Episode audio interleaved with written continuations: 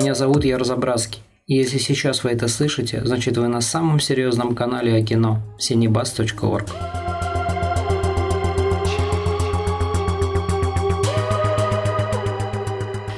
«Отец в поисках матери» – так называется этот материал. А поговорим мы сегодня об оскароносном фильме режиссера Флориана Зеллера. И вначале коротко о главном. Деменция как зрелость и увядание цивилизации, старость как утрата времени и замкнутости пространств, которые ведут к тому, что родители становятся нашими детьми, а мы превращаемся в отцов и матерей для наших предков –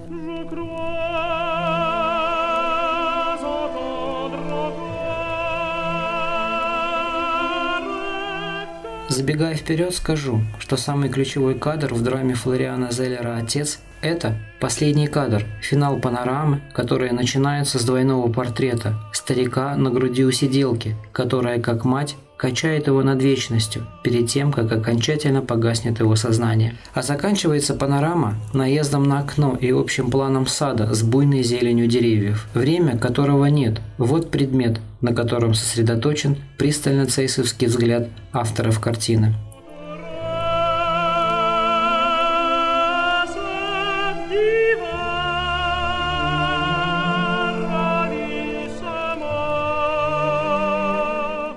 После первой сцены мне показалось, что впереди нас ждет мелодрама. Столкновение характеров старого отца и взрослой дочери. Но уже во втором эпизоде, когда герой в исполнении Энтони Хопкинса не узнает мужа дочери, а потом и саму дочь, возникает напряжение, даже саспенс, как жанровое ожидание. Но потом ты понимаешь, что эти первые жанровые драматургические отсылки авторов картины ложные, обманные, поскольку главным в фильме «Отец» становится да, время. Очень умело система рефренов, подменой смыслов, оговорок, молчанием, специфическим восприятием реальности, психикой пожилого человека, которую мы примеряем на себя как соучастники драмы, режиссер опускает нас, бросает нас в темное пространство, в котором нет времени. Не зря старый отец практически в каждой сцене забывает, где накануне оставил свои наручные часы. Время все вертится вокруг него и для героев картины, и для нас, зрителей. Не зря старик так цепляется за часы, которые, как ему кажется, постоянно кто-то ворует. То сиделка, то муж дочери. Это не просто часы. Это нить Ариадны в лабиринте жизни. Это фонарь в пещере. Это внятные ориентиры на неуловимом пространстве сложной карты местности – часы, время. Это единственная цепочка, которая связывает старого человека с реальностью, в которой пребывают остальные. Утрата часов равнозначна для отца потере чувства реальности, а в его ситуации это конец.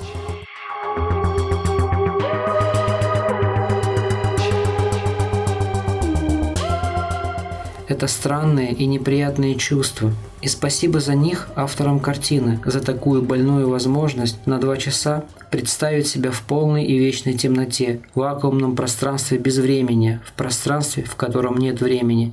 Это не день сурка, это нечто похуже. Это ощущение медленного распада и утраты всех социальных, психологических и духовных качеств.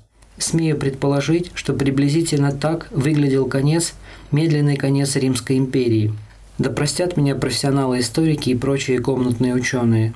Так, скажем, в конце второго века нашей эры, в зрелую эпоху поздних и последних императоров из династии Антонинов, римские и прочие граждане империи ощущали конец империи, конец истории, конец времени так и мы сегодня похожи на молодые варварские народы, находившиеся по периметру границ Римской империи, которые, как сегодняшние дети с мечтой посматривают на башни зрелости и всевозможности вперед смотрящего времени, когда-то завистью и радостью смотрели в сторону Великого Рима, который уже прошел пик своего могущества. Так дети думают о мире взрослых и о взрослых, не об ответственности, не о болезнях и старости, а о бесконечном мире потенций и нескончаемом запасе времени на все времена.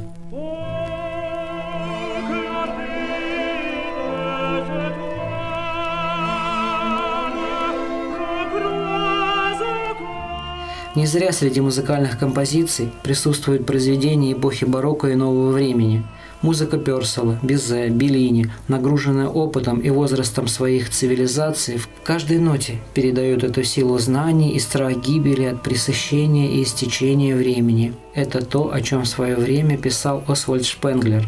Закат наступает у любой цивилизации – Отсюда моя ассоциация со временем кризиса в Римской империи. Отсюда в музыке Персела, Беллини, Верди, вечные нагруженные познаниями и временем ощущения итога.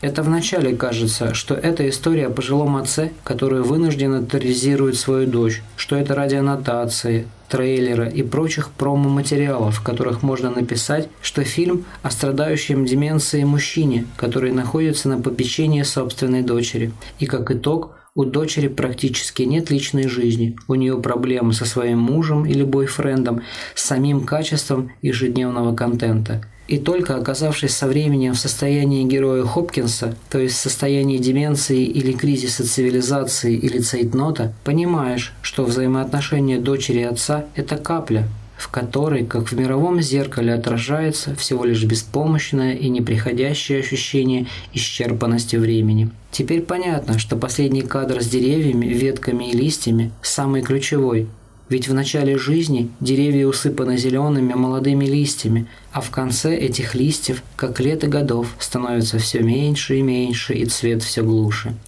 Когда цивилизация с помощью своих фишек, старости, лимита времени выталкивает личность из социума, к которому он привык, тогда человек вынужденно, недобровольно, сначала неуверенно, а потом с радостью возвращается узкой тропой к своему внутреннему человеку. И тогда человек стремится к матери, что и делает старик, уже не сражающийся с угасающей памятью, но только мечтающий вернуться в объятия своей матери, к тому месту во времени и вселенной, откуда все началось.